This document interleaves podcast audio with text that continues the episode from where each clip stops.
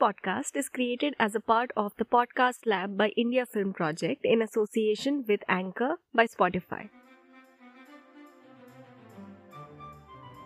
You, me, films, and the world is equal to this podcast.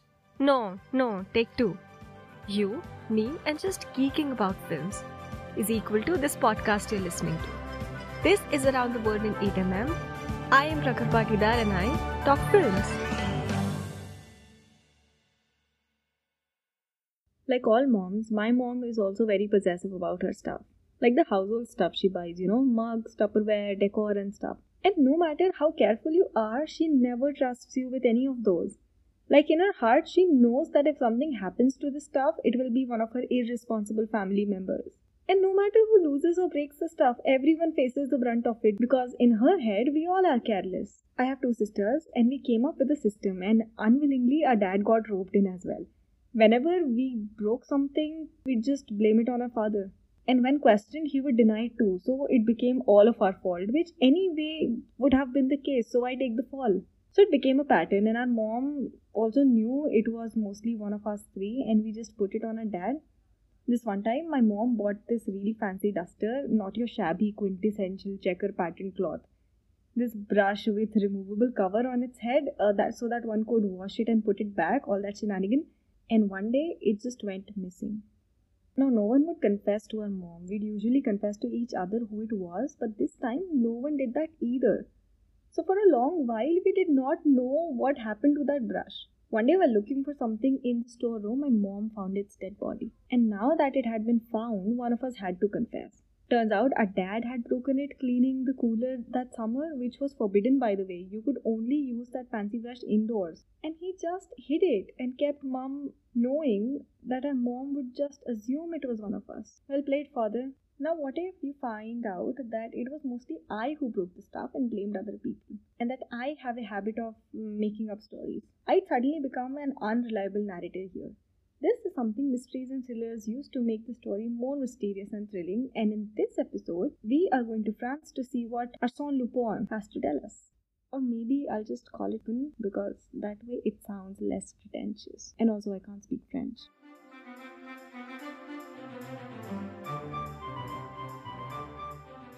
So, you know how when we are watching or reading anything, it is from a particular point of view or perspective?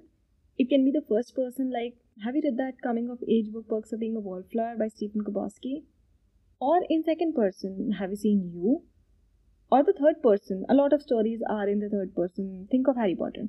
When it comes to mysteries, the narrator whose point of view we are following becomes very, very important.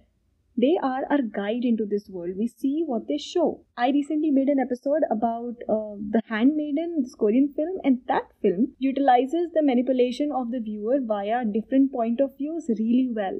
The unreliability of the protagonist in Arsène Lupin by Maurice Leblanc makes it a lot more fun than any other high story.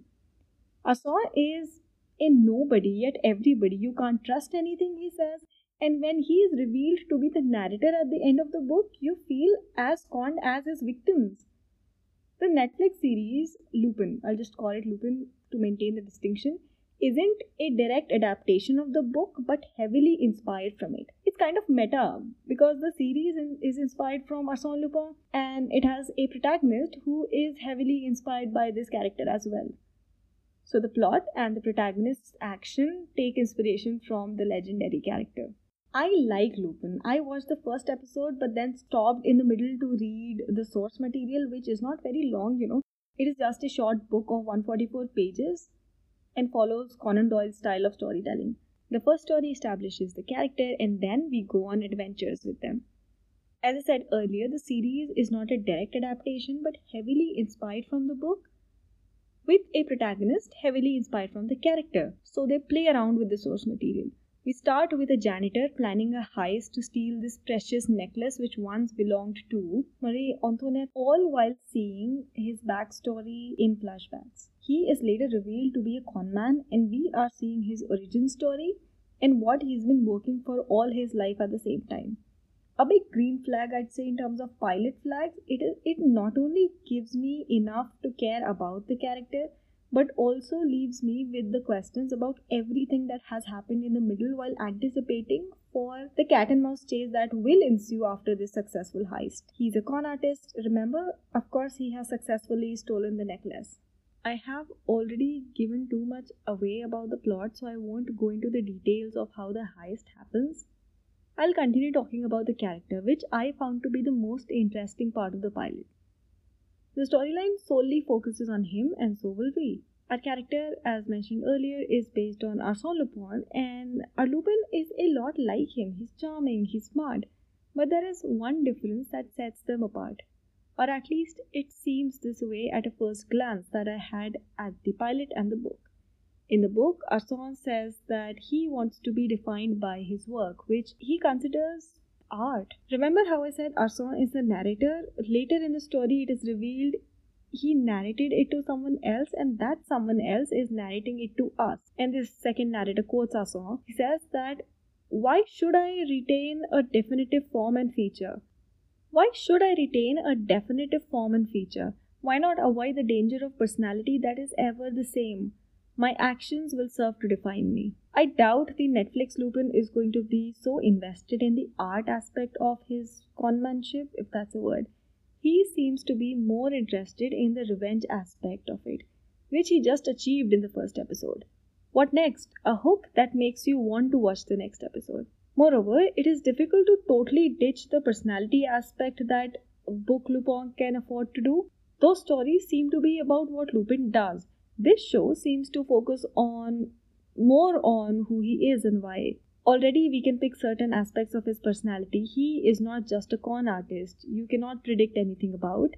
Well, those who he cons probably cannot, but us as the viewer are shown that he is a grieving son and a loving father. In the light of this, it is difficult to look at him just as a con man. And that kind of well-rounded character is good for a mystery story because any mystery story becomes a lot more interesting when there is an eccentric character involved. Then it is not just a story about a lady in pink, but the story of what the sociopathic detective named Sherlock does when he finds out about it. It is not just a burglary of a queen's necklace, but a high story of a con artist with a history with that necklace. I don't have much to complain about this show. I wouldn't call it the best heist pilot I've ever seen, or the best heist setup I've ever seen, or even a very promising premise that really makes one want to keep going. But despite that, I want to watch the next episode. The pilot has gotten me interested just enough. What is appreciable about the show is that it does not become corny in trying to be charming or melodramatic in trying to be sentimental. There are lighter and heavier moments, all are well placed. Nothing makes me roll my eyes so that's a good sign no? A show has to make my eyes roll too much and become a guilty pleasure or none at all so that i can get invested properly. Anything in the middle is just not worth the effort.